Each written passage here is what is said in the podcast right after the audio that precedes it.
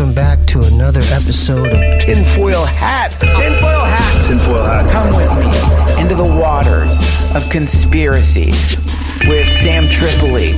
Sam Tripoli. Sam. Triply. Sam Tripoli. Mr. Sam Tripoli. Sam Tripoli. With my friend Ryan Davis. Ah, hi, Ryan. We're like the doing first this gay 'cause- couple of conspiracy theories. I think it's beautiful, man. Hold up there, partner. Say that again. Dark realm crazy shit. Wake up, Aaron.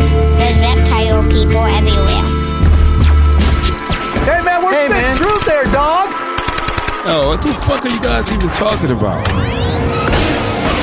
Are you ready to get your mind blown? Revolution will be podcasted.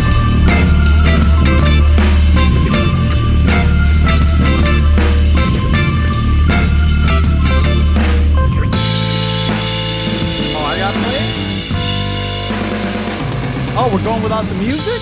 Okay, and welcome to Tinfoil Hat. I'm Sam Tripoli. Ryan unfortunately couldn't make it today, so yes, I'm I'm doing this one alone, and I'm kind of sad because we have two episodes in a row that are going to be pretty amazing. So I wish he was there. It, uh, I couldn't make it today.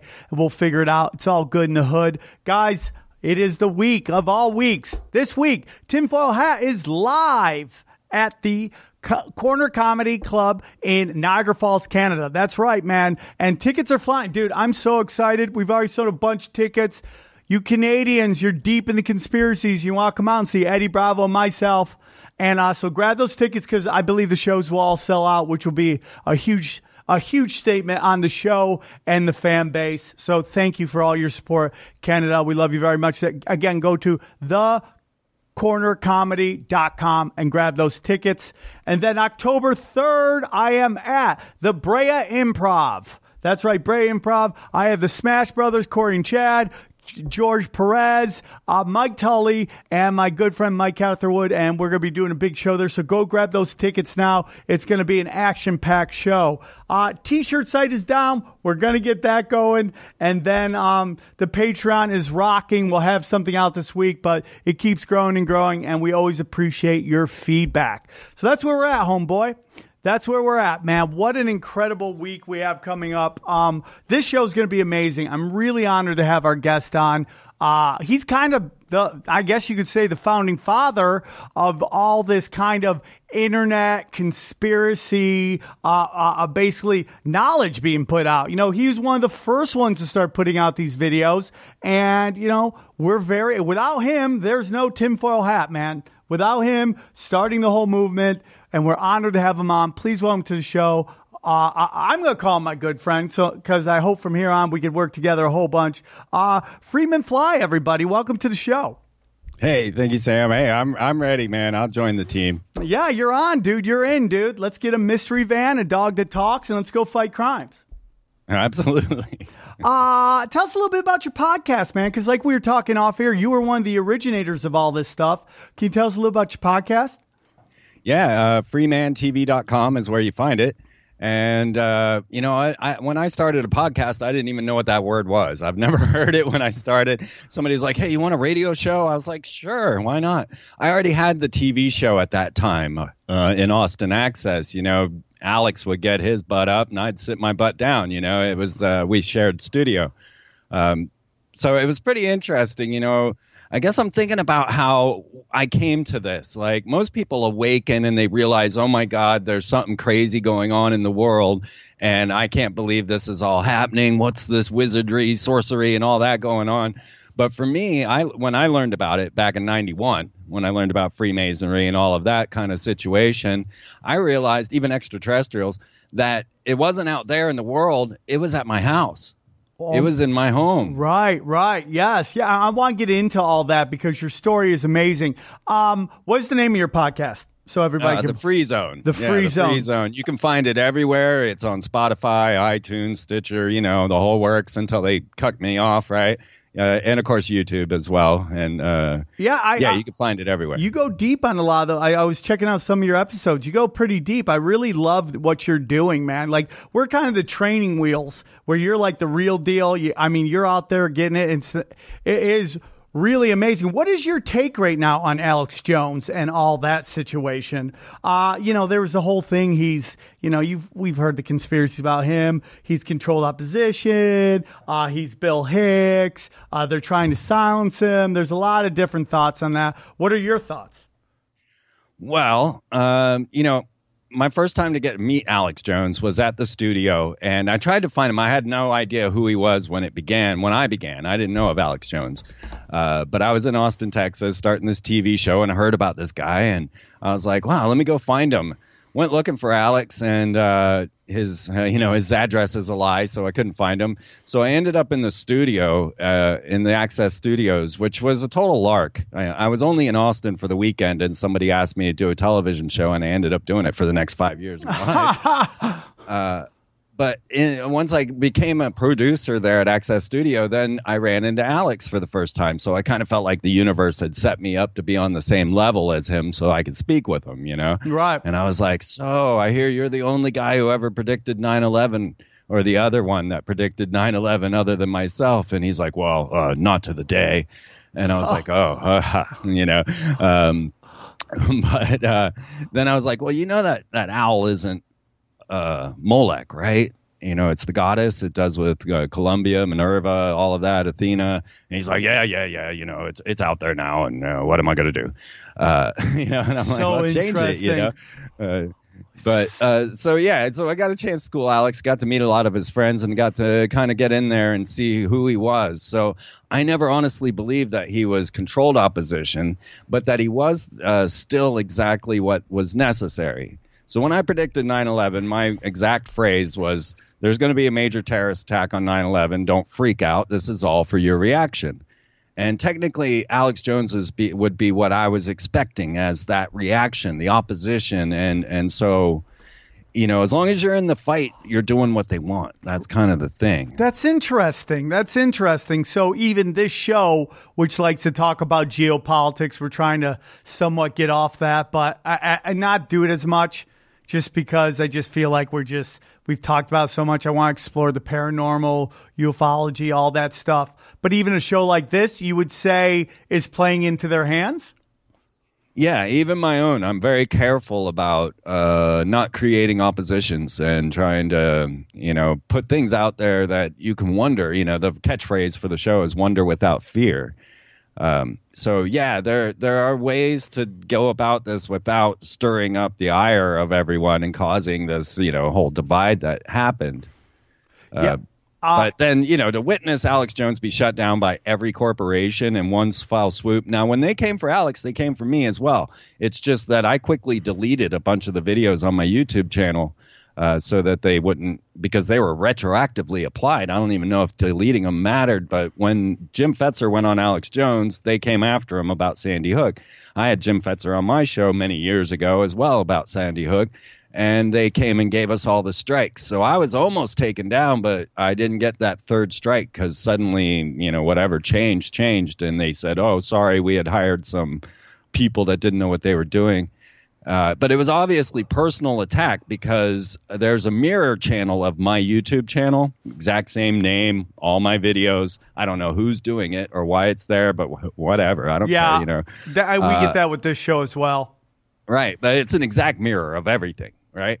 Uh, but uh, you know, the the offending videos, the ones that I got the strikes for, are still on that channel. So obviously, it was a personal attack towards those that actually have an impact. Oh, I totally 100% believe it. You get, I, I think you get on a list and they tell that, hey, dude, we're super sensitive about what he's talking about. And so it's easier to get a check on something without a doubt. I mean, like when I upload videos, I'm very particular about the words I use. And if it's too, like, it's too, I don't know, if I deep state-ish, uh, I, I don't put any of that in it because, Yeah, I've been talking to Echelon since the '90s.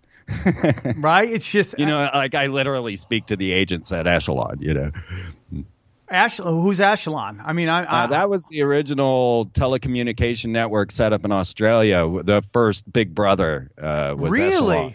Yeah, back in the '90s. And so, if you said code words or or trigger words like bomb or terrorist or things like that, you would actually be triggered into the Echelon system, and then they would even you know have an agent on you. So. My friends used to call me and go, bomb, bomb, bomb, terrorist, terrorist, terrorist. Hey, Freeman, what's up? And then we'd know Echelon was listening. And so we'd talk to the agents, you know, hey, you guys know we're the good guys, right? You yeah. know, And uh, we'd leave messages on Echelon all the time. I always ask people this: Do you ever get worried that you are looking too deep into stuff?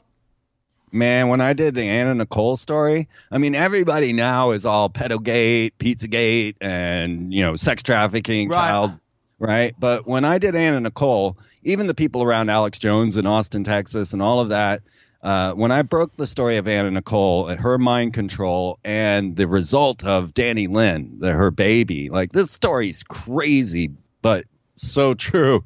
But uh, I felt like I was slapping Satan directly in the face and everyone around me was like, "Oh, no, you're making too big of a deal of this and all of that." And I'm like, "You guys are the awoke, you know? Yeah. If you're not on my side, then who is?" And that, that was very frightening. You know, it takes about ten years for people to finally catch up with what I'm saying. So basically, you were saying that who was controlling her? They her handlers, or uh, was it deeper like MK Ultra stuff? Definitely MK Ultra stuff. Definitely a, a very deep story. Like that clown face makeup she was wearing was the flag of Iran. Like, go look at it. Um, her baby. Now, what I did is I tracked the entire uh, court case of her body when she had died. Uh, they were in the Bahamas with Dannielynn, her child, and in the Bahamas, Howard K. Stern would get Dannielynn because uh, the Bahama laws say whoever's on the birth certificate gets the baby, but in America, you know, it's DNA, Right. And so the whole battle, Oh wow! they were trying to keep her buried in Bahamas so that, that Howard K. Stern could keep the baby. Now, why is Dannielynn so important? Now, this is what bubbled to the surface. I love this. Uh, and I have this on video, you know, uh, Prince Frederick von Anhalt, this bizarre character that we rarely hear about. He owns Zsa Zsa Gabor. I say he owns her because he's married to her and he keeps her locked with padlocks in his mansion. This is known. It's open. You can Google it. You know, do whatever you want. There's Zsa Zsa Gabor, who is obviously one of the early mind control, uh, you know, type victim, uh, uh, presidential right. model mind control slave. Oh, oh by Uh, the way, though, if I was in charge of mind control, I would be doing hot strippers with big tits too. That I would be just. that's to- what you do, right? Right. I'd be putting all these strippers under mind control. yeah, yeah. Yeah, honestly, I'm really good friends with Cathy O'Brien, and uh, we stay in touch all the time. And and you know, so I get to see the other side and get to see a little bit of what this is. But I didn't know anything at that point when I was doing this homework. Well, I had managed to get a hold of uh, Trance Formation of America. I had gotten. Uh, uh, uh, Program to Kill, which is one that you definitely want to read. Yeah. Um, and then I was busting down the story. Well, it turns out that Prince Frederick von Anhalt is believed to be a boy from Brazil, that he's literally uh, Hitler's child because they supposedly inseminated Gretel Braun, Eva Braun's sister, with Hitler's semen, produced the closest child that, that Eva and Hitler would come up with. And this was Prince Frederick von Anhalt. what? So, yeah. And then Prince Frederick von Anhalt comes forward. It's on video. I have it in my Anna Nicole story and says, Well, actually, I'm the father of Anna Nicole's child. It happened on one of those nights that no one really remembers. Obviously, one of those wide, eyes wide shut parties, right? And so he's claiming he openly, you know, on the news, you know, oh, no, no, I impregnated Anna Nicole, uh, you know, in a wild party. We were just doing it. Yeah. And They're so all he's like, so this would make uh, Dannielynn, uh, Anna's daughter, the grandchild of, of Adolf Hitler. what?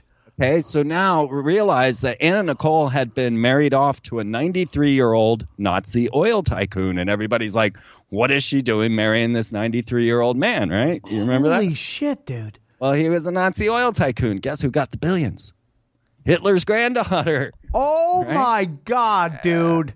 Yeah. That is insane. Yeah. Holy cow. I And didn't it even think film, about that, know? dude. I didn't even Yeah. think about that. It's like, yeah, you're like, okay, she's such a gold digger and she's marrying an 88 year old man, or maybe she just didn't have a. I- Dude, that makes sense to me. This whole thing is just, I just, you know, the more and deeper I go into this stuff, the more I start learning that there's a there's a level of evil in some human beings that I, I can't even fathom, and and that is half the reason why nobody wants to believe it, is Right. because it is so evil, and they couldn't imagine them doing it, but they don't realize that you know. There are people out there like in business. I mean, some people. I, I Bill Burr said it best. He was like, "Thank God Steve Jobs got into making telephones and computers."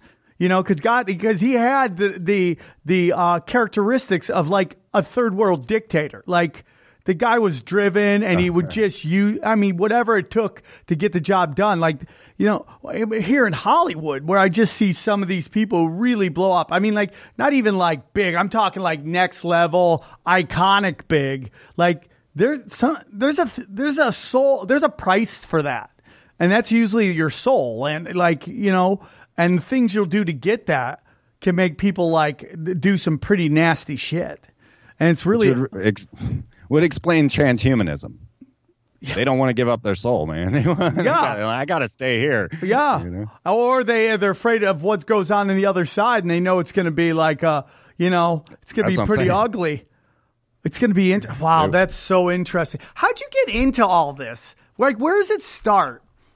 Well, for me, it started in community college. Uh, I was in an honors program with a bunch of geniuses, and one of them I call Alistair Morrison because he was like a cross between Crowley and Jim Morrison, just a crazy guy that was deep into all this stuff, had all the Crowley books, had all the Mason stuff. I had never heard of any of this until I met him in this course, which was called Interdisciplinary Studies. It's a two and a half year course that was obviously set up by the Club of Rome and was programming us into this Big Brother state. It was crazy. But of course, us being like artists and, and, and rebels, we, you know, took it to the opposite side. But so my friend comes to us uh, in the class and he's like, well, yeah, you know about the esoteric. And we all laughed because we had never heard that word before. And we're like, esoteric, what does that mean? He says, well, it means you don't know what it means. And we're like, oh, God, all right, whatever. you know, we, we didn't give him much credit, right? Even though he was super genius. And so he starts showing me the books and I see the Freemasonry stuff and I see the symbols. And I was like, wait a minute, wait a minute, wait a minute. I know these symbols. They're in my dad's top drawer. I used to wear these symbols to play Battlestar Galactica when I was a kid. Really? Yeah. and he's like, dude, your dad's a Mason. I'm like, no way. Not at all. No. Uh uh Until I went and asked. now, when I was born, my dad was building nukes. He was working for a company called Martin Marietta. And at one point, we had to move to North Dakota from Florida to go build nukes up there. Oh man, what was that like? Talk about Cold. culture shock and weather Culture shock. I was in second grade, so it wasn't too much. But uh, yeah, we're talking 10 foot high, 12 foot high walls of snow. So yeah, from Florida to that, it was pretty crazy, you know, having to slide out your window sometimes to get out of the house. Uh, So when that's how I found out Dad Yeah. built nukes, you know. But when you when you went to talk to your dad, what was that conversation like? I started bringing it up, and he's like, "Well, I'm not really into all that gobbledygook. I, I just use this to do well in business." But then it turns out there's this whole huge story of uh, that my mom was Eastern Star. She was Esther in the Eastern Star. She was Nazi youth. My mom, she was like, like when I talk to my mom about this stuff, like Walt Disney, right? They're they're Oh, at the top yeah. of my evil list, right? People don't even want to ever talk about that. Like, I mean, it's just the history of some of these companies and what they really are and what they what people think they are right now is just unbelievable. I mean, oh, you gotta be scared of Disney, man. yeah, for sure. Now, and now they own like what sixty percent of the market share. I mean, they just Everything. bought all of like Fox Studio stuff up, so uh, they, just ate that. The only thing they didn't buy was like their news. So that Fox News is its own thing now. But I think Right. that's all done on purpose to act like it's like a counterpoint to MSNBC or CNN. So it's all it's all like controlled opposition shit. But you know, still, that's just. I mean, they own so much, and you know their history and what they were founded on, and Walt Disney himself, what he dabbled in, like shady shit, man.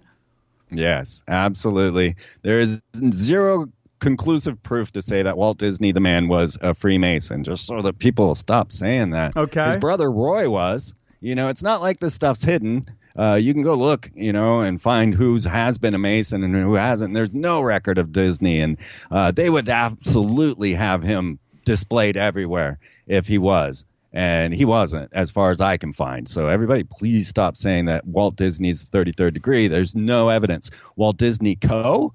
Walt Disney Company, absolutely, without question, heavily Freemasonic, deep into this.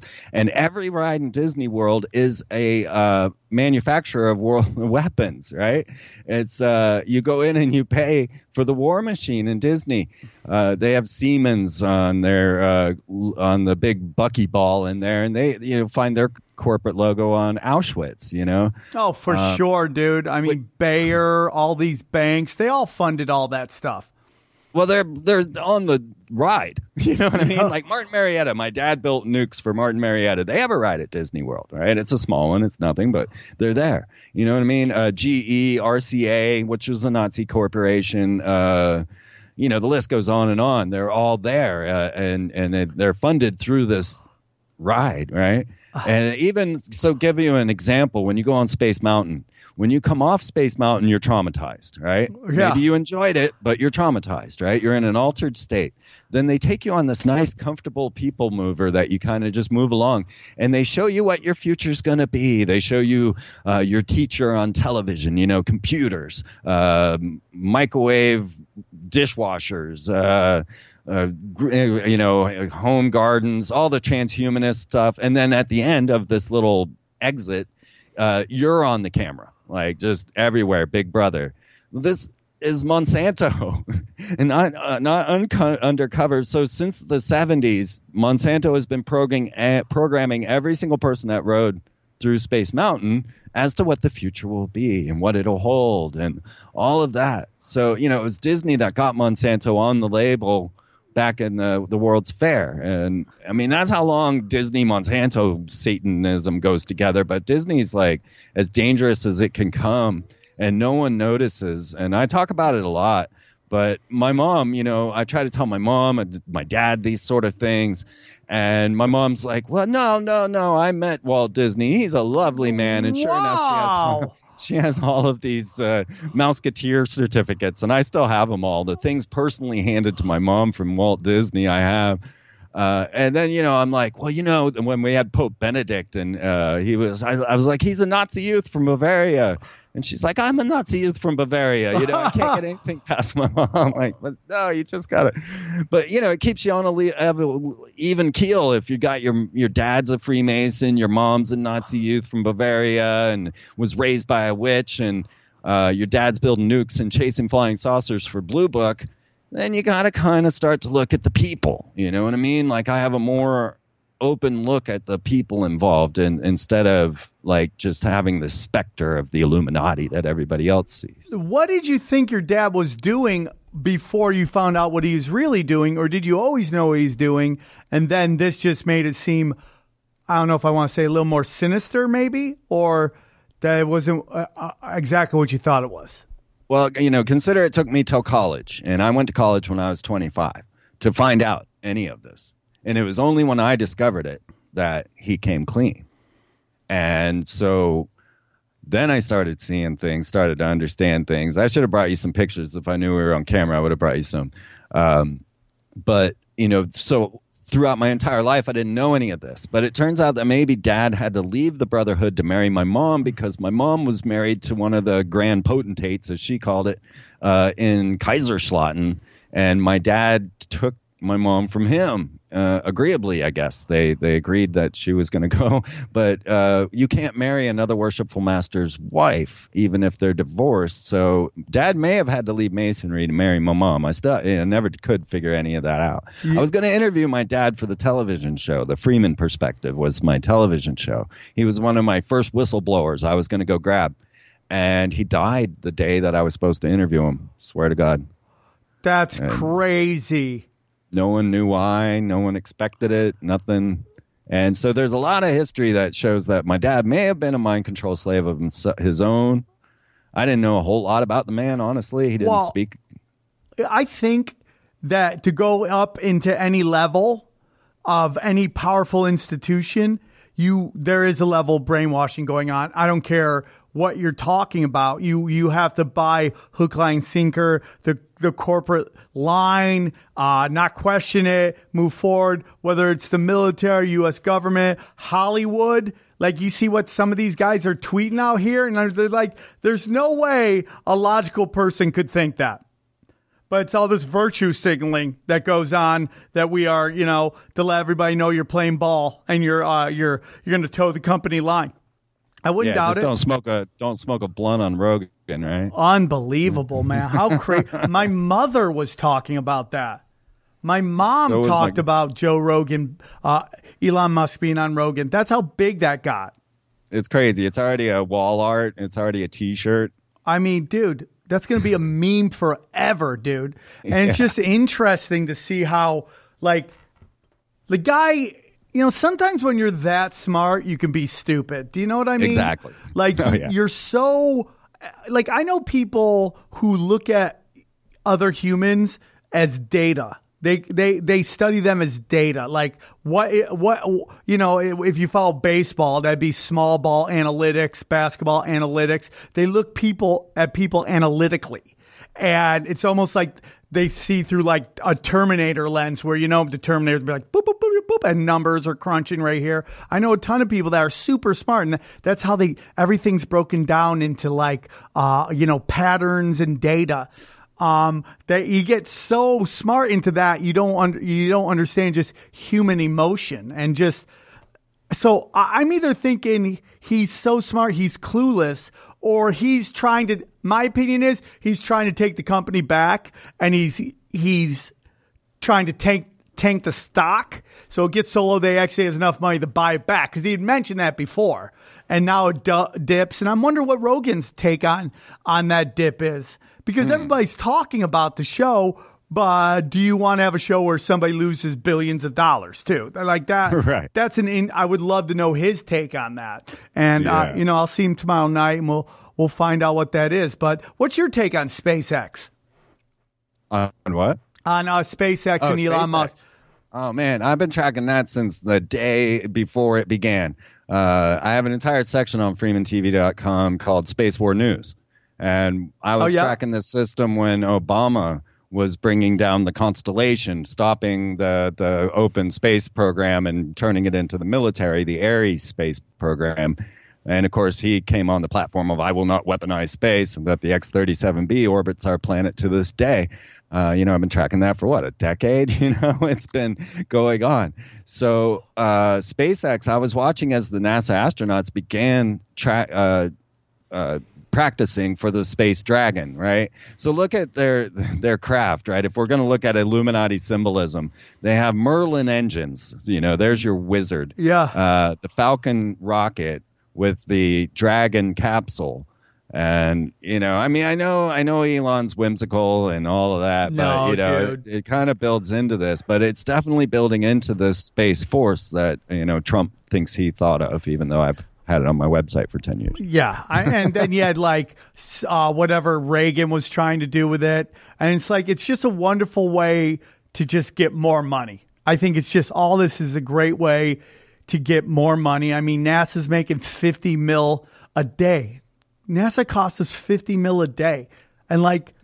What do I mean? Like, okay, we got to. I, I know I can't get fucking service in Burbank on my phone, but yet we're spending all this money on, on, on space. It just it's something's up, and I know you know Eddie Eddie Bravo's my good friend. He's on, he's on the show all the time, and you know he doesn't believe anything about space, and he you know he gets a lot of shit for it. And I, I you know I support him, and he can believe whatever he wants, you know. Uh, but something's definitely up. Something's definitely up. It doesn't make sense, and it's just I, I don't know why people feel this n- this necessity to just believe the official line. I think maybe they're just too busy, or they just don't really want to know. I, they're just so scared of what the truth is that they'd rather accept a lie to the last second whenever the new kits or whatever that is. It's very interesting. So you found out your father was in the Freemason, and did this cost you uh, cause you to go kind of on just a journey to learn more about it? Definitely. That was exactly it. I was like, I got to understand this thing. I read Morals and Dogma through and through. I got the Masonic Bible, checked it all out. Uh, went to the Temple of the 33rd um, while I was occupying Bill Clinton's White House. I think we were the first to occupy. We did that in 90 what 3 when we took over Bill Clinton's White House. That was a lot of fun. But uh, I, you know, I ended up going into the the temple then in the Supreme Council of the 33rd and trying to dig up what I could and I learned a lot. You know, I learned every ritual. I know all the secret handshakes, the code words and uh, I can describe the rituals and it was in learning the rituals and the symbols that relate to those rituals that gave me the understanding to unfold the occult corporate logos. Yeah. So, So I you know, want to get you- into that. I just want to get into 'cause kind of the history of Freemason. Then we'll. I would love to get into that because I mean, when, when I started reading, like I went over your website and I started looking at all the corporate logos. I'm like, holy shit! It is insane how much symbolism they use. But real quick, just give a quick history of the Freemasons. Where where did the Freemasons start? Uh, was there a start? Was it always around, or was there just a moment that it, it, it started and then from there, boom, it, where we are today? well, strangely, you can track it back to Akhenaten uh, through the Rosicrucians. Uh, uh, t- tell me Uh, what that is. I, I, I- I'm just c- compared to you. I'm brand new into this whole thing. So Sure. tell me what all Okay. that is. Yeah, yeah, no problem. You know, it's funny because I did think Akhenaten was an, a household name. I like King Tut, you know. I just thought everybody knew. Uh, that's kind of education I had throughout my youth. You know, I was always into weird stuff. So I love I think it, it's dude. you know genetic memory, really. Uh, Well, your but- dad was pretty high up in the masonry. I'm sure you like some of that were rubbed off on you, right? Absolutely. I was into all of this before I knew, you know, my own connections to it. So uh, definitely, I feel there's, you know, obviously something to do with genetic memory and all of that. Oh, but yeah, man. Freemasonry, uh, Akhenaten, he's King Tut's dad, right? Right. uh, and he is the strangest man. They they have him listed as the first de- Democrat, the first uh, real human, uh, the first humanist, and all of that. Like if you look into Manly P. Hall, uh, who was a 33rd degree Mason, uh, he he has a whole. Oh, there's a book called the uh, Secret. Well, what is that? Oh man, how am I going to forget? I'll wait for that to come back to me. But Fine. um, the secret destiny of America, right? And first chapter is Akhenaten, the man who was born 2,000 years too soon. Uh, the Rosicrucians, they claim now they're a magical order that was around for a long, long, long time. Uh, you know, depending on if you believe their mythology or not. But the Rosicrucians is one of the magical practices that came up through Egypt and was brought forward.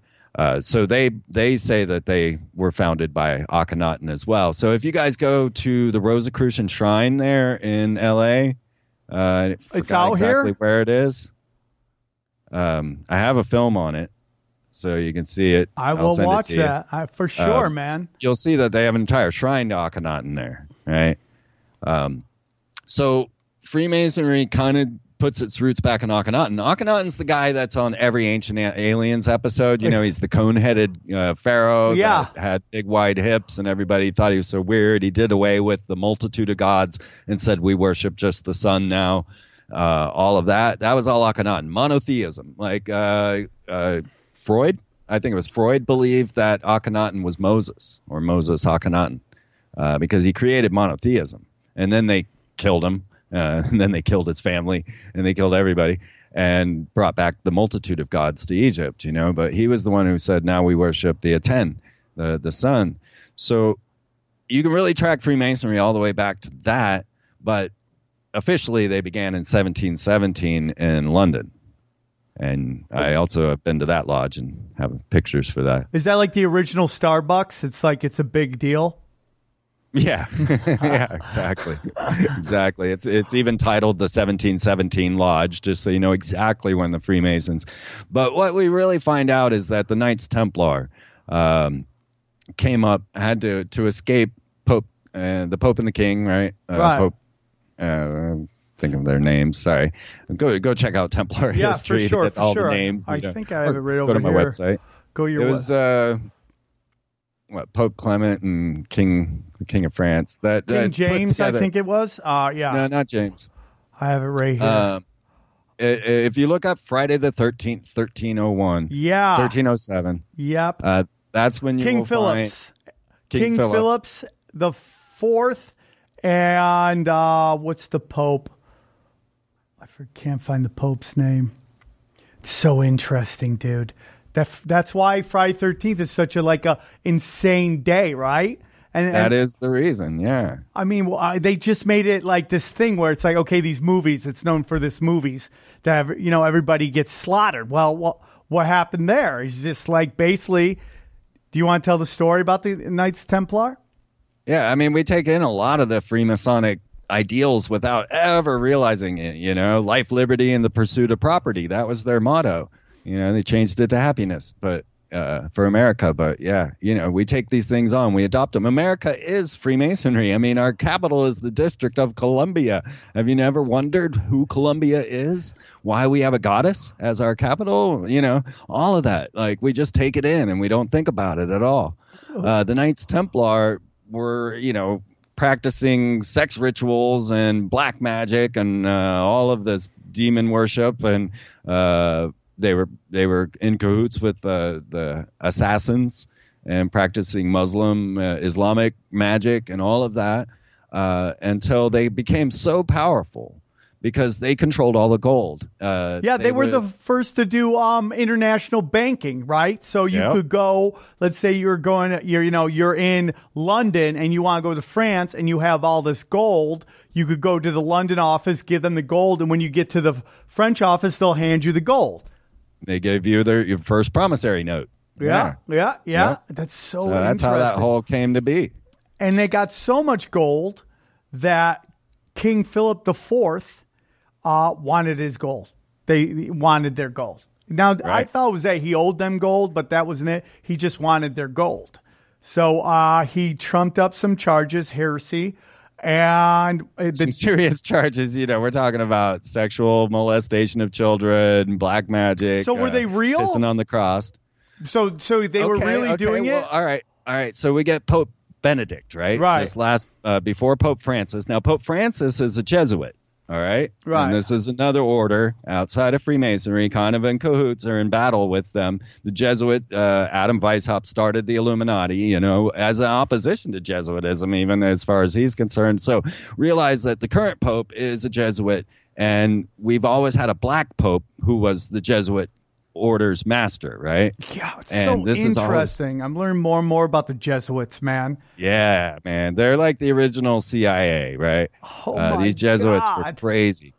So current pope is a Jesuit, right? Which has never happened ever before. But the last pope quit, right? Yeah. Which also has only It's happened once hap- before. Oh, yeah, once. Six hundred years ago. Really? Yeah. So Why do you uh, think he quit? Well, Pope Benedict, this uh, Nazi youth from Bavaria, who looked very much like the Emperor Palpatine from Star Wars, Yeah. uh, was was quite an aberration to the, the Roman Catholic Church. Man, this guy. Um, even though, yeah, okay, I won't go there, but um, Go wherever you So- want, dude. no, yeah, I was gonna.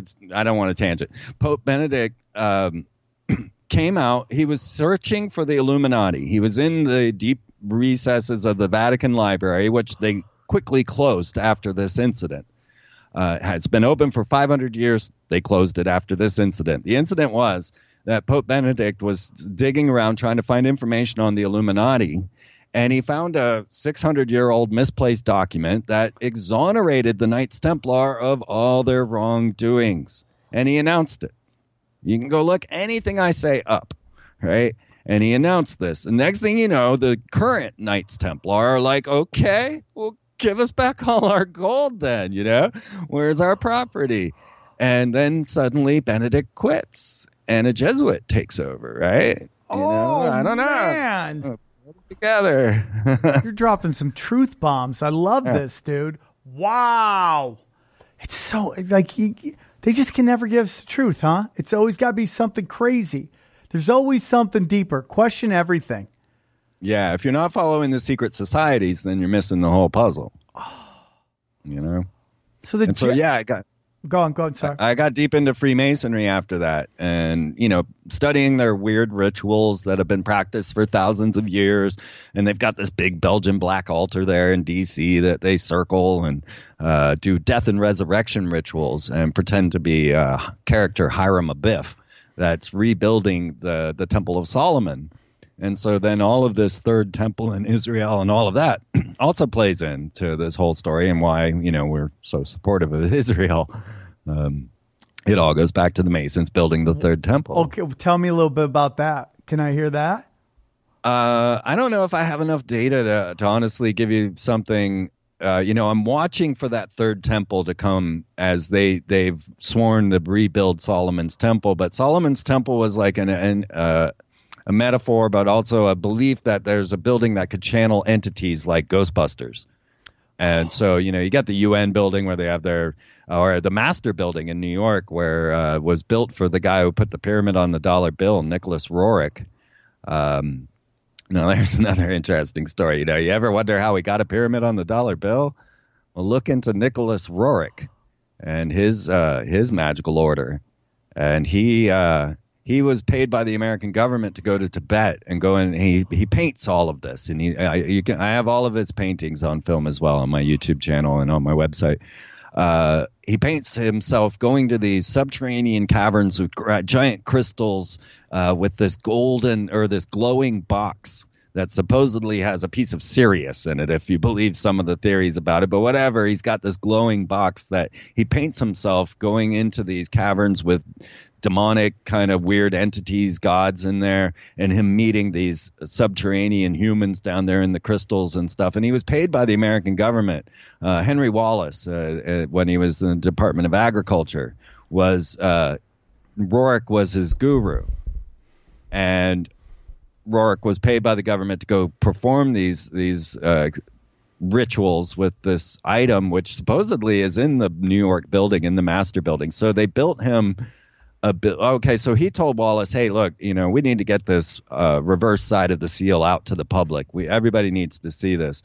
And so he convinced uh, Wallace to actually put the pyramid on the dollar bill. It was Nicholas Roerich that put that out there, which is not an Illuminati symbol. The Illuminati have never used a pyramid in the eye symbolism. It drives me crazy because I took so much time and effort to describe and decide and and uh, decipher these logos and what they mean, and then everybody starts calling it Illuminati this, Illuminati that, which is a complete specter. Because There is something to it, though. I was watching one of your videos about the top of the pyramid being put on, and that's a big issue too, right? Like, in Freemasonry. Okay. right? not the Illuminati. so these aren't different things. Illuminati symbol. Are you saying on the dollar bills, not Illuminati symbols? It's Freemasonry symbols. Exactly. And now the Illuminati and the uh, Freemasonry aren't the same thing. No. As a matter of fact, George Washington was talking about the Illuminati infiltrating Freemasonry. If there was an Illuminati that was Freemasonry, it'd be the Scottish Rite versus the York Rite. Uh, definitely the two rites of Freemasonry are at battles with themselves. Okay, so so, who, who's who we got? We got Jesuits banging with everybody. We got Freemasonry banging with everybody, and Illuminati banging with, and but not, they're not working together. They're all working on their own thing.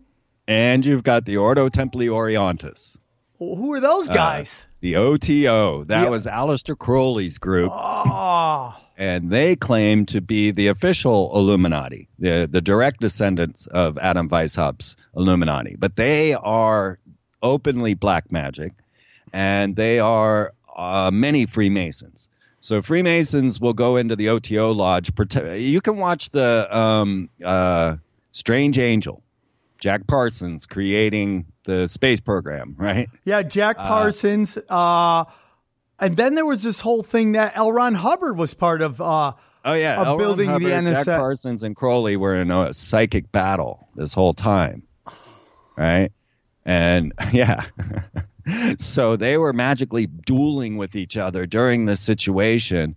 But um, if you go watch this new television show on CBS Access, you will find, um, which is of course Columbia Broadcasting, right? Back to your goddess Columbia in the who eye. is the gun? Uh, the, who is she? What what does she Okay, represent? but I just want to make sure everybody knows that they can go actually openly watch the sex rituals of the OTO on CBS. Right? They're they're full frontal sexual magic rituals going on on CBS, which uh, is the OTO. That's the Ordo Templi Orientis, which is the Order of the Eastern Templar. That's what that means. Oh. Ordo Templi Orientis is the Order of the Eastern Templar, which was the magical practices of Aleister Crowley. Uh, it existed before Crowley, but he altered it beyond you know recognition. So now it's its own thing. Uh, and most of the satanic symbols that you'll see around that you don't even know are satanic, like the X Men logo, uh, the X Files logo, that mark of the beast, the O and the X. That is a satanic symbol, the mark of the beast, according to the OTO. Uh, so you see this everywhere. You know, it's on your Xbox, it's Oh, on the yeah, X, it's on the X Files, and it's a secret satanic symbol that no one even realizes. Brand X of you know when Russell Brand was in there. Oh my God. Um, it was everywhere. And so if you study the inner workings of the OTO, they tell you openly that they're channeling extraterrestrials, that their magic actually is intercommunication with extraterrestrials using ritual sex magic. So now you go back to Katy Perry and go watch her ET video again and think about it. Um, this Oh, is, for sure, dude. Yeah. For sure, man. I mean, if you watch like Lady Gaga's halftime show and everybody Mm. thinks I'm crazy, and I go, tell me the story of uh, uh, Lucifer. Uh, within the Bible, what's the story? And the story is that he challenges God and he gets, you know, sent down to hell and it's blah, blah, and he goes to hell and it's fire and it's brimstone and all that crazy shit. And I go, okay, so you just told me a story. Watch watch her have to and i'm not a religious man dude. I'm spiritual. I'm i'm not necessarily into any uh, discipline but i will listen to whatever you have to say because i just love to hear the stories. Like if you're muslim i'll hear about islam. If you're a christian i'll hear about christ. And if you're a jew i'll hear about uh, whatever jews want to talk about you know? So i'll hear all that stuff. But you know, so I go, I'm not a religious guy, but watch that, and I just, it's fun to just, I just love watching, watching the wash come over their face as they just Yeah. Watch what they described play out in, in, in front of them. And what happened was back in the day when these crazy religious preachers were calling rock and roll the devil's music, it left this real bad stain on when you say that there is demonic shit going on here. People start thinking you're one of those crazy people from the 50s. And when Elvis sh- shook his hips, everybody thought they were doing shout outs to Satan. And whether they were or not, there's this kind of like poison that is associated with that, that way of thinking, closed mindedness. So when, when you say this stuff, people get real quiet, but I 100% see it. For sure. and then try and tell them that that story of Lucifer doesn't exist. For sure. And I could take that too. It's not there. There's no story about Lucifer falling from heaven and being brought to the.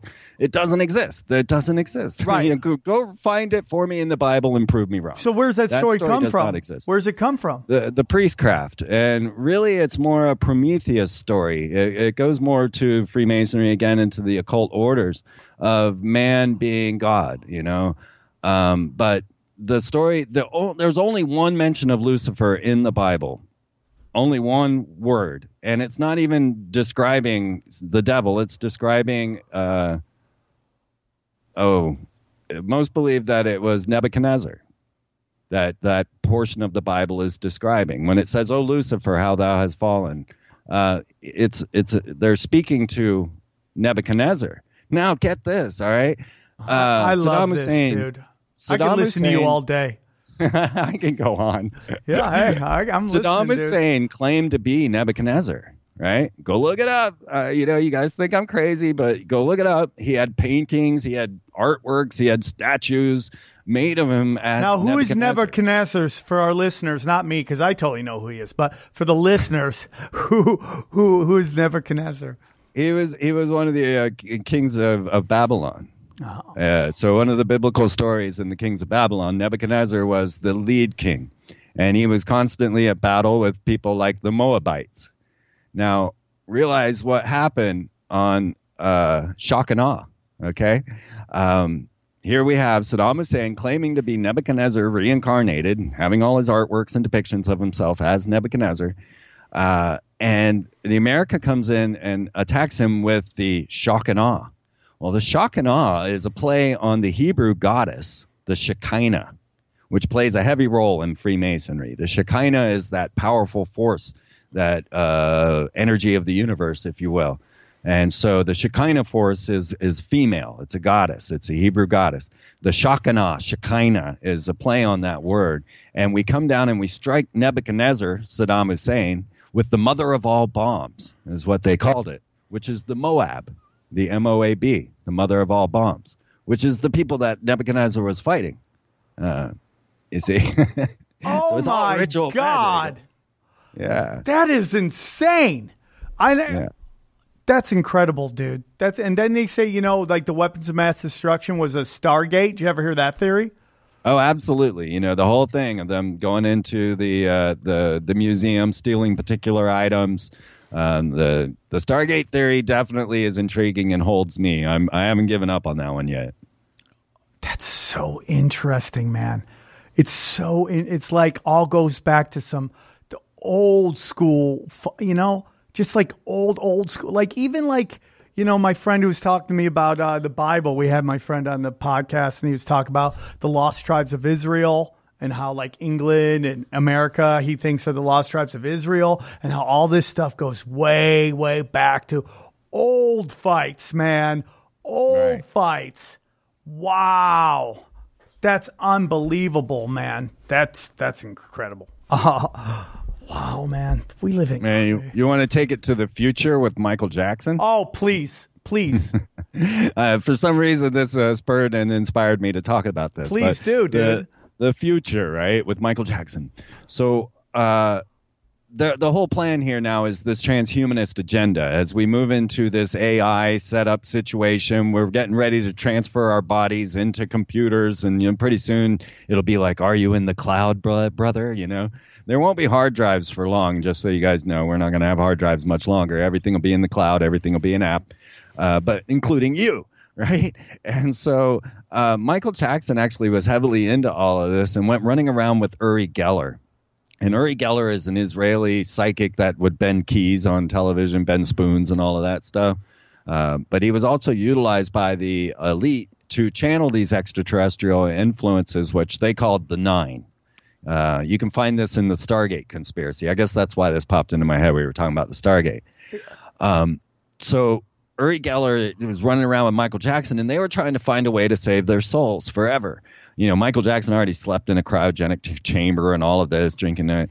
But um, so if you watch this movie called Home Movie, there's a robot house. It's a movie about weird houses, and there's a robot house. And the roboticist of that house openly admits that Michael Jackson had hired him to build a robot for him to put his soul into. And his wife's like, shh, shh, we're not supposed to talk about any of that, right? but it made it into the documentary. Um, I could So- see that for sure. yeah. So then you go to Clonaid, and you'll go and find at Clonaid. Now, Clonaid was founded, partially funded by uh, this character, Raël, who spoke before Congress about human cloning, right? He was dressed up in a puffy white spacesuit with a Star of David and swastika around his neck, uh, which I have a very crazy story about how he got that How'd he get But- that? from the Twin Tower architect that's a, a master magician. The guy who I made the Twin. Towers is a master magician. Yes. We're not talking Reno magic. We're talking like like spiritual magic, like real magic, deep magic. Yeah, yeah, an artist and magician. Uh, his name was Paul Laffoley. I have all his artwork there on my channel as well. Uh, Paul Laffoley, I had him on the show. He has Asperger's, so people didn't really take him serious, but he's a super genius. And I've met him a, a number of times now, and, and now he's dead. Uh, but he came on my show, and he's talking to me about uh, his art, which is this very thing uh, transdimensional intercommunication, uh, mind control. He wanted to build a time dilation device that would require a 30 foot genetically modified jellyfish as its power source. He was thrown out of uh, out of uh, Yale or Harvard for being uh, mentally deviant for for thinking of ideas just too far outside of the box for them. They they literally threw him out of Harvard, I believe it was. So um, he turned to an artist. He's an amazing painter that does these esoteric works that are actually magical devices. Really? Uh, you go look at Paul Laffoley's artwork. I have a lot of it on my YouTube. I have a lot of it on my uh, website. and you can check it out. So, so I have him on the show, and I'm like, you know, Paul, you come up in the weirdest places, and well, it turns out you were an architect for the Twin Towers, right?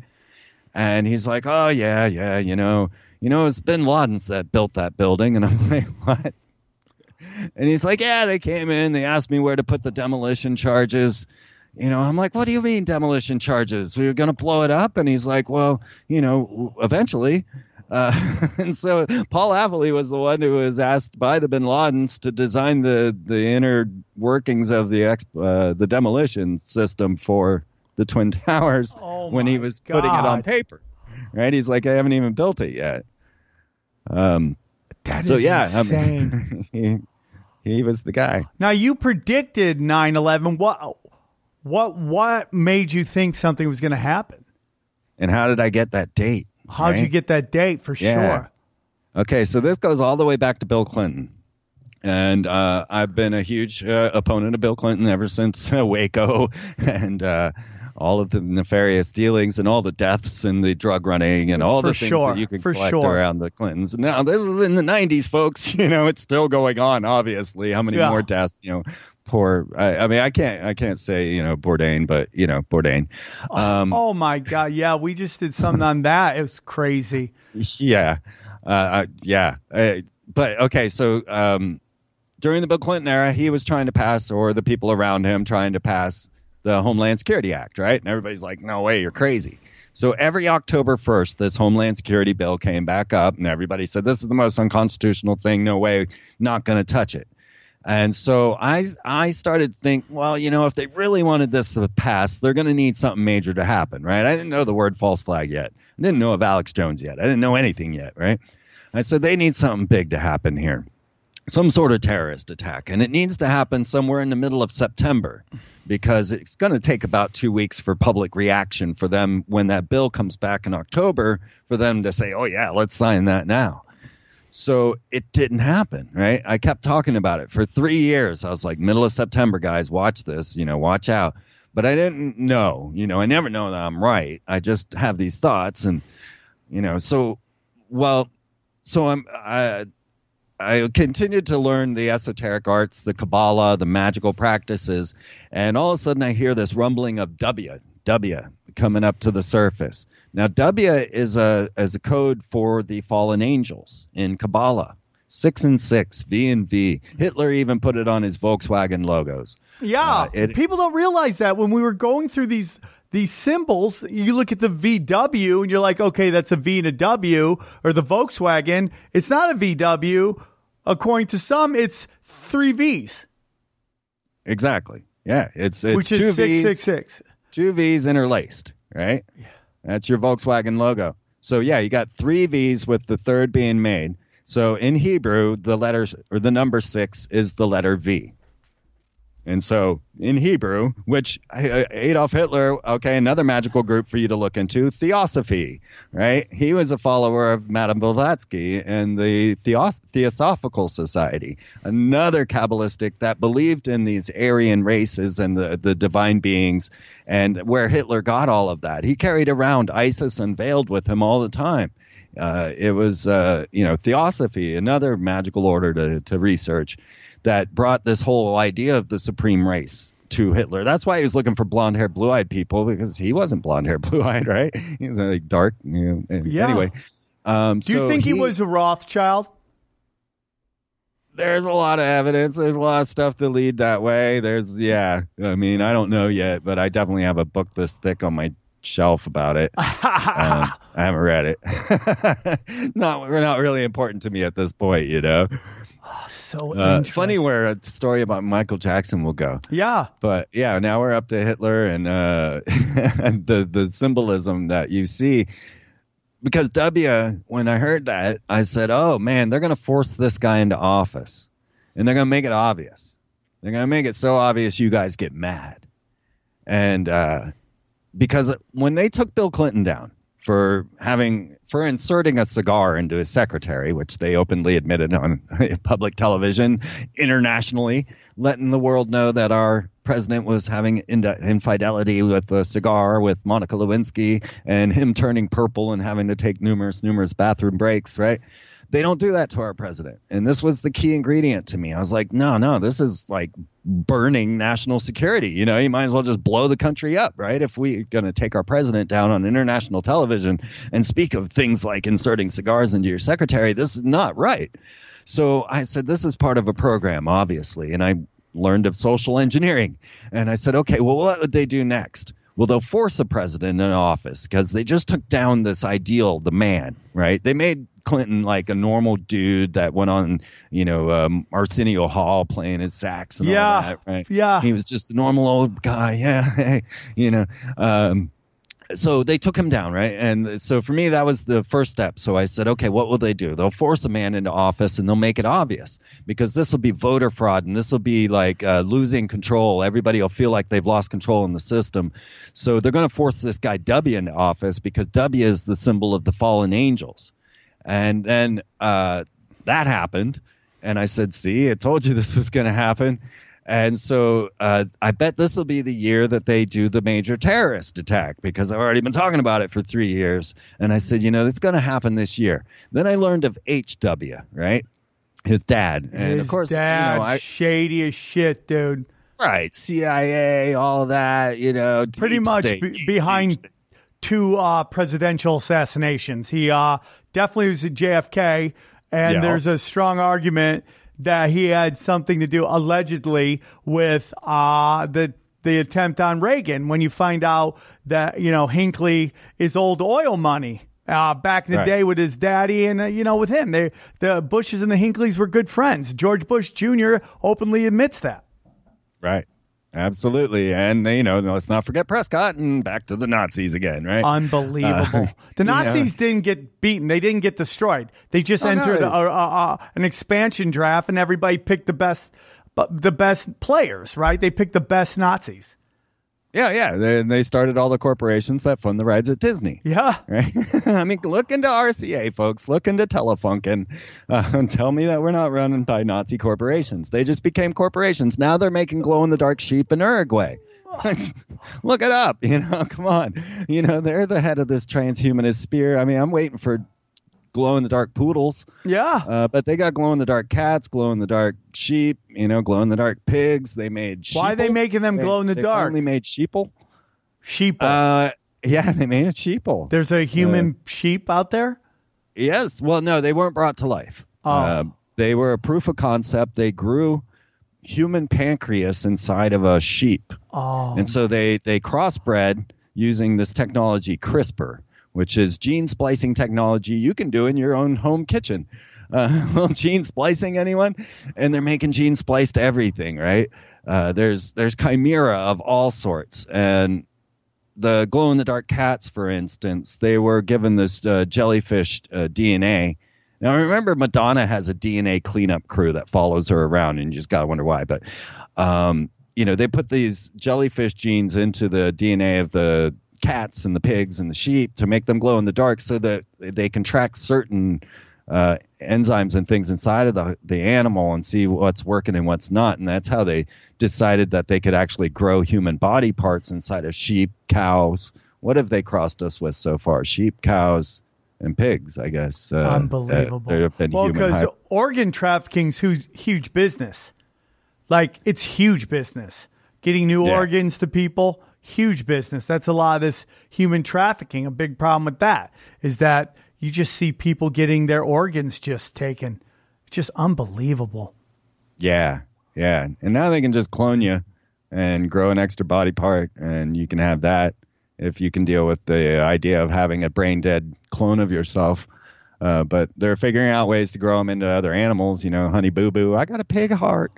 Uh, which brings me to Trump. He's part of the Honey Boo Boo effect. You see, Bill Clinton was they taking down the man. Uh, w was losing the voter fraud, losing control of the system. Obama was uh, the end of the Constitution, uh, ineligible president. I actually predicted the birther movement on air before we even heard of Obama. Uh, and then Donald Trump is the honey boo boo effect, what I call the honey boo boo effect, which you can relate to idiocracy Right. or just making America look horrible to the rest of the world and to Americans.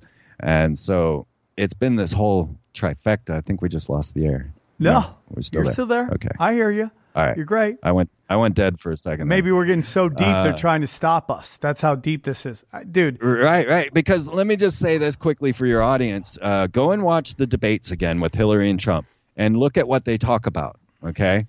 First thing they talk about, they bring Bill Clinton's rape victims up on stage, right? They bring four of his women out there and say, look, these are the ones that Bill Clinton raped. Okay. So that was the first thing I pointed out, right? And then Donald Trump stands up, says it's all rigged, it's all rigged, voter fraud, voter fraud. That was the W being forced into office. And then he says, you know, it was me that got Obama to release his birth certificate. They spent 10 minutes of Hillary and Trump's debate on birth the birth certificate issue, right? Go watch it again and see. Uh, everything that I had outlined for 18 years was compacted into that Trump Hillary relation or debate and had nothing to do with either one of them.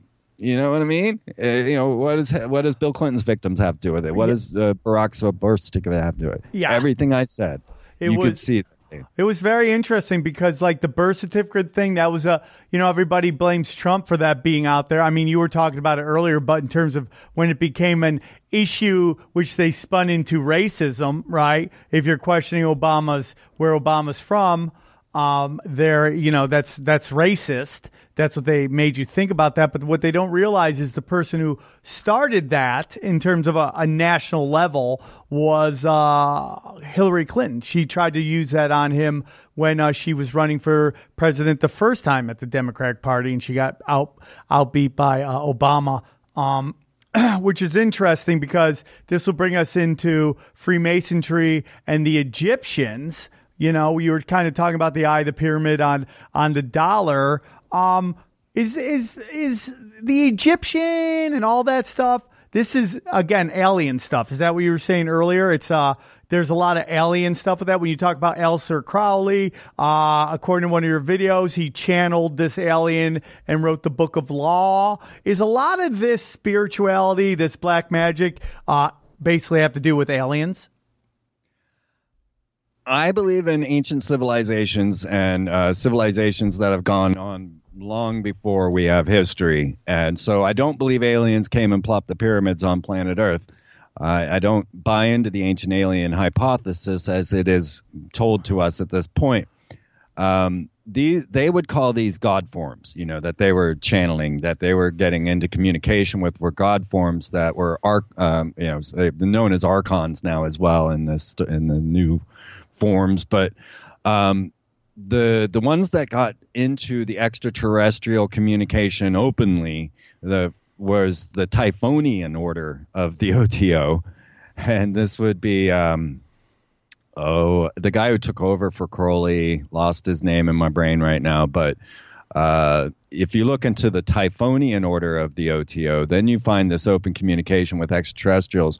Otherwise, it's it's God forms that they were connecting with these archetypal forces that control everything. Like you know, everybody thinks angels, but those could easily be just aliens, right? I mean, the you know, Yeah, absolutely. I mean, when you start digging into the ancient alien hypothesis, you definitely have to take in if you take in high civilization that was destroyed in the ancient past, because Freemasonry will tell you Atlantis, Atlantis, Atlantis. You can't escape it.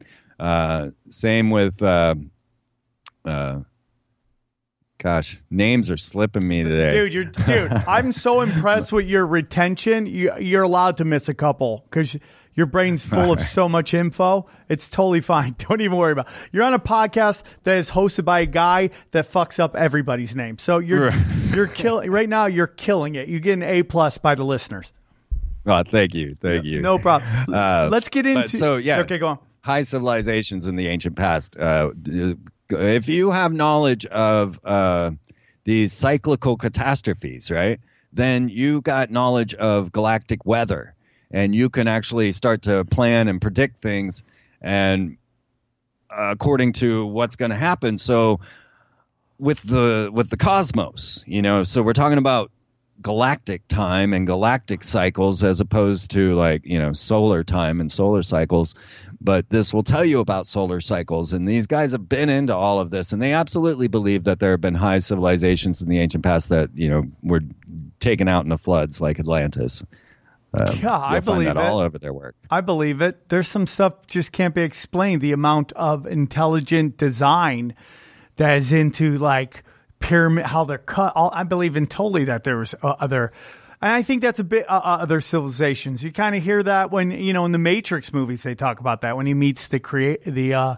the uh, architect. He you know he's like you're different Yeah. than the ones before you, meaning that there were you know I think it, we just end up just into this cycle that ends up with us getting to a point and then a great catastrophe happens and boom the reset button is hit now you Yeah, have a you have a go on sorry about that Uh, yeah, well, Masonry worship the architect, the great architect of the universe, and that's where that architect comes from.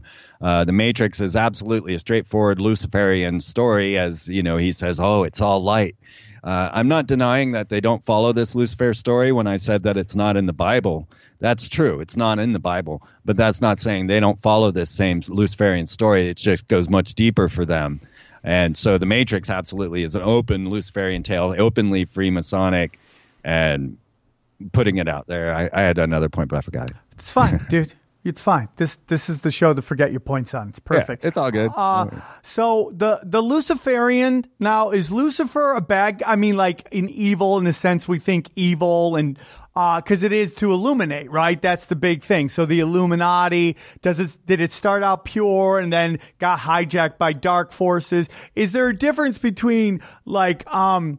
Luciferianism or Satanism as what it is and what we perceive it is. Like that, that we're our own God. Like when, you know, Satanists believe we are our own gods, you know, but Right. now it's been sp- spun into, or maybe in your opinion might be it, uh, you know, where it's like, uh, flames eating children, uh, you know, uh, the darkest of dark, the, the, the, the, the evil personified. Is there a difference in that? Is there a difference in those two things? Um, and, Absolutely. And has there been this kind of movement over a long time to demonize divine feminism, d- divine feminism, and just like empathy? Yeah, yeah, all of that. uh, without a doubt, Luciferianism is completely different from Satanism. And then when you're talking about Satanism, you're always like, well, which version of Satanism are you talking about? Uh, if you're into the Church of Satan, then it's all animalistic beliefs. It's, uh, you know, might makes right. And actually, if you were to look at the tenets of the Church of Satan, you would find that that's Americanism. And you could ask any American the tenets of Satanism and see if they believe in these to their heart, and they will all say, "Yeah," because I had a Satanist on the show and I did that. Um, and so, uh, American ideals are s- from the Church of Satan, which is not your official Satanism like these baby eaters that we see at Tops. You know, those are the bloodlines, and those are a different breed, a completely different human race. Honestly, uh, these baby are they Khazarians? Are they from the old Khazarian country? uh, I did uh, I did have an expert on that talk about that very thing, and yeah, you know the crypto Jews, Zionist, Khazarian. Uh, he gave me the whole history of it, and I, I I'm willing to accept that because uh, the Caucasus mountains and the Caucasians that came out of it are mysterious. No one knows where they came from, why they suddenly showed up, and how they managed to conquer everybody and take over everything and build, you know, Rome. You know what I mean? Uh, Yeah, black nobility, the old banking families from Italy. yeah. all that stuff. Like, I love learning about that, man, because I think that's the real story. You know, and that even goes into Right. Black Pope that we were talking before. And, you know, you bring it up to people. And I have a friend of mine, I talk to him every night. We just have conversations, and he's really down with everything. But when I brought up the Khazarians, he shot it down so quickly. He's like, no, it's not real. I go, well, why do you say? He goes, I read an, I read an article.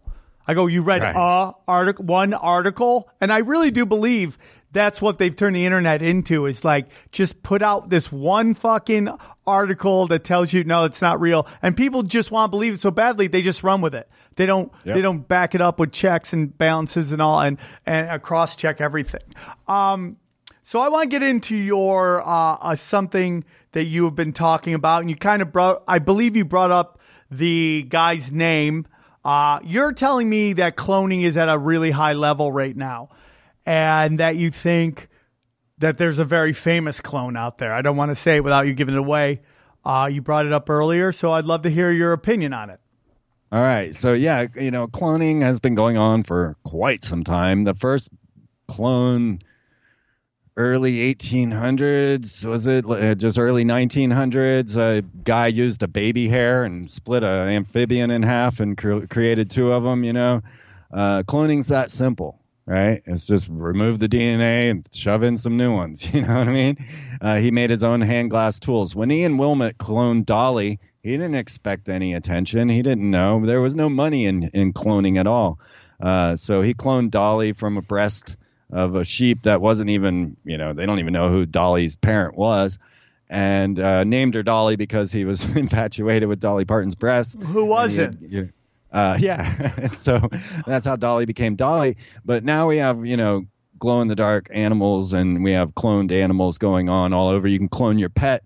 Now, just like you're saying with the stories and the debunking, what happens is they just need to put out one story, right? So there's uh, disgraced Hwang Suk, right? Dr. Hwang Suk uh, is the Japanese um, Japanese, yeah, I think, uh, cloner that got uh, charged with fraud, saying that he didn't ever actually clone a human. He claims he did. They claim he didn't. So now every time you hear something about cloning, they're going to say, and disgraced Hwang Suk, who fooled the world into thinking he was cloning humans to distract you, just, you know, get you to quit thinking about this. Oh, yeah, that one guy, he couldn't clone anybody, right? But you go to Clonaid's website, uh, and they'll they'll tell you how excited they are that they have Michael Jackson's DNA. Uh, they're going to clone Michael Jackson. There's a dentist that has John Lennon's tooth in uh, Canada who plans on bringing John Lennon back. Um, you know, and uh, cloning is is going on all the time. It's all the time. What, what you hear of stem cells, that's human cloning. Um, it's just that they don't bring it to life. You know what I mean? They just clone stem cells, but they're cloning, right? Right. It's the same thing, and it's just a matter of bringing it to life. Uh, they're bringing all kinds of clones to life. Like I say, you can clone your pet, you can clone your everything. Um, so yeah, cloning is simple and it's done. And like I say, even gene splicing is now simple. You can do it in your kitchen. There was a Kickstarter for you to get your home gene splicing kit. All right, you know, so Dude, I, I can barely make spaghetti at this point, so I, I'm not going to even dabble in gene splicing. right. It seems to be awful easy. They're injecting themselves with all kinds of things these days. I wouldn't doubt it. But so yeah, so I, I started digging into this cloning study, and of course Michael Jackson and Uri Geller were big into it, and they were getting there. And um, when I saw Raël speak before Congress in his puffy white spacesuit about, you know, yeah, we're going to clone humans, and there's nothing you can do to stop it, uh, you know, that was 2000, that was Y2K, and he was, uh, you know, talking about that. So I was getting into there. So all of a sudden, here comes uh, old Barack Obama. And the question of where is Barack Obama from, right? Hawaii, Kenya, uh, someplace else? Well, sure enough, um, a lot of people noticed that Barack Obama looked an awful lot like Akhenaten. Now, let me tell you guys, if they were going to clone anyone, like if the secret orders were going to clone a man and bring him back to life, as I've told you throughout this entire show, it would be Akhenaten, King Tut's dad, this guy who created monotheism, the heart of the Rosicrucian order, the beginning of the Freemasonic order, the man who was born 2,000 years too soon, according to the 33rd Supreme Council. You know what I mean? It would be him. And everybody noticed that Barack looked a lot like Akhenaten, but I decided to take it a bit further. And I started looking into this puzzle. Now, here was the thing Akhenaten's body had never been reported found. They all believed that it was hidden in this uh, tomb called the KV 55. And they all believed that they had found Akhenaten in this tomb, uh, but no one ever proved it. And so all of a sudden, Zahi Hawass, a character we could go on for days about, I could talk about Zahi Hawass. He was the, the secretary of the Giza Plateau. He was the guy in charge of who could study the pyramids, who could do what, uh, you know, and all of that, and in charge of the, the museum in Cairo. So Zahi Hawass suddenly announces out of the blue, uh, by the way, I have Akhenaten's DNA. And this was after I had announced that I believed Obama was the clone, but I couldn't prove it because Akhenaten DNA had not been announced until suddenly it was. The Discovery Channel paid $6 million to build a DNA lab underneath the Cairo Museum. This is all open science. And uh, Zahi Hawass then uh, brought out the DNA of the entire Akhenaten family, which which really got strange because when I was working on Obama Akhenaten, what I had said was uh, also the next part of the puzzle is an incoming asteroid to destroy all life on planet Earth. So I made a picture of Barack Akhenaten, what I call him, and I put an asteroid hurtling towards his head in this artwork. Well, two weeks later, maybe one week later, they announce, oh my God, there's an asteroid hurtling towards planet Earth that's going to destroy all life in 2029 or 2036. Well, its name is Apophis. Well, guess what? Apophis is Akhenaten's Satan, right? Real? So now, uh, yes. And it came from a group of asteroids known as the Aten, which is Akhenaten's god. And it happened right as I had predicted it would happen as they announced this. And Apophis was also a character on Stargate, uh, SG1, who looks exactly like Barack Obama. As a matter of fact, the SG1 crew, and this was found out by the Stargate fans, not by me, uh, are identical to the Barack Obama administration. So you go look at each of the characters. Uh, Hillary's in there as well, but uh, each of the characters from SG1, which was long ago, guys, 96 or something like that, I don't remember. Uh, SG1 is the Barack Obama administration. Each character, and Obama is Apophis in this. Uh, so now we got an asteroid named Apophis coming towards planet Earth, and uh, Barack Obama, and uh, you know, standing there as the hero. Well, somebody says to me, "Well, have you ever seen Barack Obama or uh, Akhenaten's uh, mother, Queen Tiye?" And I was like, "No, actually, I hadn't looked into Queen Tiye yet."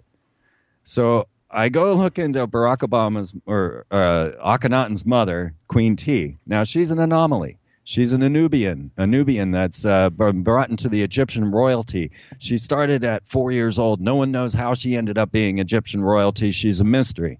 But the biggest statues in Egypt of the pharaohs are Queen Tiye and her husband, Amenhotep the Third, I think he was, because Akhenaten was Amenhotep the Fourth. If I'm getting that all straight. Um, the they're called the colossi of Memnon, and now they're called the singing colossi because they make these weird noises as the wind blows. But that that was Queen Tiye, and they're shown as giants with these little people at their feet. And when you look at the picture, okay, so what I did, I have an artwork out there of the whole family of Barack's entire the Obamas. Uh, and if you look at Michelle Obama and Queen Tiye, I have their faces split. I have it on my website so that you can do it for yourself. Don't have to trust me. Here's a picture of Queen Tiye. Here's a picture of Michelle. Cut them in half yourself. And uh, they're identical. I mean, they are identical. No, no, you don't need to manipulate nothing. You know, you just cut them in half. You can't even tell I did it in the picture, right? So now I'm like, oh my God, this is even more because we didn't have a picture of Akhenaten like that. We only had statues of him, so I didn't have something to really put it in. So then we're looking through the the works of Akhenaten and, and Pharaoh books and such, and you you realize that he's always depicted with his two children, his two daughters.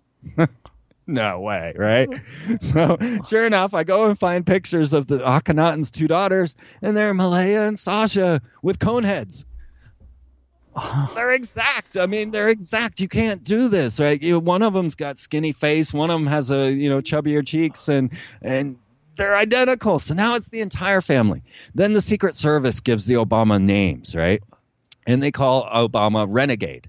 Well, that's what they called Akhenaten, the renegade pharaoh, right? They called Michelle Renaissance. Well, that means bringing it back to life. Uh, and then they called uh, the children Rosebud and Radiance. And these are the only two th- other things you see in the artwork of Obama with his family, or Akhenaten with his family, is the radiance of the Aten coming down with the hands and the rosebuds that they're offering up to it. Radiance and Rosebud are the children's names by the Secret Service. I mean, it went on and on to the point, you know, like I say, Zahi Hawass announcing, oh, by the way, I have their DNA. Uh, uh, on the very week that I'm trying to prove this to the public. Sorry, my dog is getting tangled up in my microphone. Well, here. that's beautiful. So hold on. Uh, so yeah, yeah. So I have to. in. I I know. I love. I could listen to this all day, dude. I love this stuff. I could listen to it all day. My only question is this: how long have they been cloning people? I mean, uh, Barack Obama's like what fifty five. Like how how would they clone him and then put them in? Like I know that there's some stuff about Michelle Obama that people say is really weird. Like I don't think there's any pictures of her as a maybe I'm wrong or like she w- there's no pictures of her when she was pregnant or there's all this mystery around the Obamas, you know, because they are such a unique like you know political family. But how could they? What point did they clone them if they cloned them? Yeah. Now, what we do know is there's a town of twins that uh, was reportedly created by Mengele, the Nazi uh, eugenicist, the Nazi scientist, who was into all these cloning and twin studies. And there are there is a town of twins in Uruguay, Paraguay, Paraguay, Uruguay, one of those, uh, where the Bushes have their ranch, right? Because that's where all the Nazis go when after Right. paperclip they go to Par- Paraguay, Right. Um, and so there is a town down there in Paraguay near there of twins that is believed to have been crafted by Mengele. So you're at least going that far back to cloning practices. And like I say, um, cloning is not difficult. Anyone can do it. Uh, if you have the right tools, it's not that difficult. Like I can understand, like I, I'm open minded to cloning. I think it's an interesting thing, and I, I'm definitely thinking they're cloning. You know, they can clone your pet. They could do it, but how, how? And I'm not And they asking. just clone monkeys. Yeah, how do they, how do they clone somebody and then stick them in to a situation? Like we always say, oh, they just let's say Dave Chappelle. They clone Dave Chappelle, right? That's what they're saying now. But how do they put Dave Chappelle's personality into this clone so he could go up there and rip all these jokes and all that stuff? Yeah, I'm just wondering. You know, it's- Right. You don't. You don't. Now, this is where we might get back to Michael Jackson and the I- idea of mind transfer technologies. But no, uh, to be clear, a twin, a clone is an identical twin that was born years or months or you know thousands of years later. So it's really an identical twin, and obviously they're not the same. Um, you would have to nurture them into a position if you wanted them. You'd have to bring them up into that uh, situation. But now, if we start to get into mind transfer technologies, uh, that's when it starts to get a little crazier, where you could take the uh, individual and transfer them into the mind of the clone.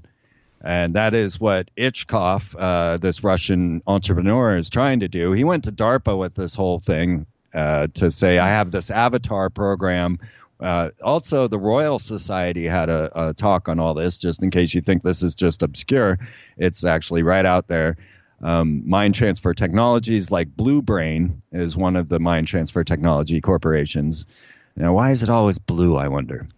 Blue Bean, Blue Bray, Blue uh, Blue Brain. Uh, you know, if you could then uh, transfer it, uh, uh, you know, this into a mind. Now, strangely, Michael Jackson. All right, let's get a little weird again because Michael Jackson, uh, before his death, when actually when he was hanging blanket outside of his window. Do you remember that? Yes. His his baby blanket. Yes. Uh, I don't know Blanket's real name. Uh, Prince Michael the Third, maybe, or Prince Michael. I don't know. Anyway, um, on that day, Michael Jackson was buying King Tut's or a replica of King Tut's golden sarcophagus. It's on the film My Day with Mike or whatever that was when the guy was following Michael Jackson around. He follows him into the store and, and Michael Jackson buys all these millions of dollars of artwork. I love And that he buys- didn't have the money. Just start buying. Sh- I, uh, man, if you can't like, be, oh yeah, give me two. yeah, yeah, I'll take two llamas. I'll take the Elephant Man, and give me this. Uh, give me King Tut. Well, he bought a replica of the golden sarcophagus of King Tut. Unbelievable. And when the uh, documentary asked him, you know, oh, well, are you going to be buried in this? He says, no, I'm going to live forever. Yeah. And he was planning on that, right? So um, Michael Jackson dies, right? And suddenly there's all this stuff. Michael Jackson didn't die. I mean, I've got a video on my website in the weird video section of him getting out of the coroner's vehicle, you know? So there's plenty to say. They, they took his body off in the middle of the night, snuck it off, and that, you know, this was all open news. Um, but suddenly, out of nowhere, everybody suddenly noticed a uh, bust of Michael Jackson, or what looked just like Michael Jackson, from Akhenaten's Egypt in the Chicago Museum. Now, no one had ever noticed that it looked like Michael Jackson until after his death. But suddenly, now everybody realized there was a bust of Michael Jackson with the screwed up nose, the messed up face, how he was looking when he died. Uh, and it's it's from Akhenaten's Egypt. So now we're like, oh my God, is this time travel? Did they open a portal to Akhenaten's period? And could they transfer Akhenaten's mental, uh, you know, brain, uh, his his his neurological material to Obama? You know what I mean? Like, could they now open this portal to Akhenaten? And what is it with the time of Akhenaten and all of that? But sure enough, that bust of Michael Jackson, and you go look it up, it's there uh, from Chicago, where Obama's from and it's uh it's Michael Jackson from Akhenaten's time period, and it's it's it's listed as a unknown female pharaoh or unknown female. Uh, of course, you would think that of Michael Jackson, but yeah, craziness. well, man, I gotta be honest with you, man. This was a wonderful episode. I had a wonderful time. I could listen to you talk for hours. For hours, I could sit here. I I, I had such a good time. Uh, Freeman Fly, you're a wonderful source of knowledge. I love uh, you're an encyclopedia, and it's it's awesome to hear how deep it all goes and somebody who's been able to chronicle it for such a long time. I'm really thankful you came on the show and I hope you had a good time and I hope we can do it again soon, man, because uh, I could listen to you talk forever, dude. It was uh, this was you did not you did not let me down. This was a great episode and I really I wish Ryan could have been here to hear it because uh, you were great, man. You were awesome. Well, let's do it again. Let's do it again. We'll get Ryan in there and Anytime, all the time, dude. You should come on here all the time because I could listen to you. I appreciate everything. So one more time, uh, your podcast and where they can find all your stuff. All right, the free zone with Freeman Fly. You can just ask ask Alexa, give me the free zone with Freeman Fly, and it'll come up. Uh, but yeah, freemantv.com is the website. I'm banned from every social media except for Twitter, so you'll find me there and Instagram. Um, but other than that, I'm blocked. So, uh, but YouTube and FreemanTV.com is the one-stop shop for all of it. And yeah, you can get my uh, the Free Zone live with Freeman on every player out there. Well, you, my friend, are a G. I appreciate all the hard work and dedication you put into all this stuff. And man, you blew my mind. There's some great stuff to look into, and I look forward to uh, doing this again very soon, man. Very soon. Yeah, let's dig deeper. All right, buddy. You're a G. I appreciate you, and uh, thank you so much. And we'll do it again. Take care. Good luck with everything, my friend. Wow, that was a good show, huh? I love that. Uh, Aaron, are we still recording? Yeah. Okay. I don't have the music, but it's time for uh, Aaron's thoughts, everybody. Okay. Wow. Uh, that was a lot of insanity. Um, I, I, I thought it was great, man. It, it's highly entertaining. It's I will. not, I will not. I love argue it, that. It's I love highly it. entertaining. I think I I believe a lot of it. Uh, I, I I think it's great. I also I mean, the, there's things that maybe it's not my thing, but you know what, man? I think it's great. I think uh, I wish there were more people like him. It was awesome. Uh, I mean, the one thing I definitely found to be false was the mother of all bombs thing. Uh, we didn't drop that on Saddam. Saddam was dead and uh, died in 2006. We didn't drop it till 2017. Hold on, you don't know in Afghanistan. You don't know if they didn't call that mother all bombs before.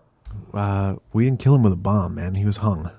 Well, we did catch him, but we did drop some bombs on them. Well, certainly we dropped bombs on Iraq, but we didn't drop the mother of all bombs because we saved it for 2017 in Afghanistan. I'll have to research that. Yeah, go I have to research that, sure, dude. Go for it. I, I, you know, I'll have to research that. But we have to research everything that was just said. Come on, dude. I, I believe a lot of it. I don't think cloning is easy. I think that's kind of nuts. I well, we don't know what degree they're cloning. We to don't clone know. a guy that could be the president of the United States. That's pretty high level shit. Hey, man. The entire family, dude. They're like what they say, like a technology seventy years in ahead of us. What they have. Ryan, open your mind, man. There's a world going on. And Ryan's mind is open. It's Aaron. It's Aaron oh, yeah. you got to worry about. Did I? Uh, what I say? you just miss Ryan so much. I know. I get it. I do. I miss Ryan. I do. All right. Uh, guys, thank you so much. Grab those tickets. Uh, this is out, and I'm going to put our next episode out the next day. So it's going to be boom, boom, uh, because it is uh, September 11th, and we always do a uh, uh, big episode on September 11th. So we appreciate your guys' support. Go to the Patreon, buy tickets to the live show. We will all see you guys soon. Take care.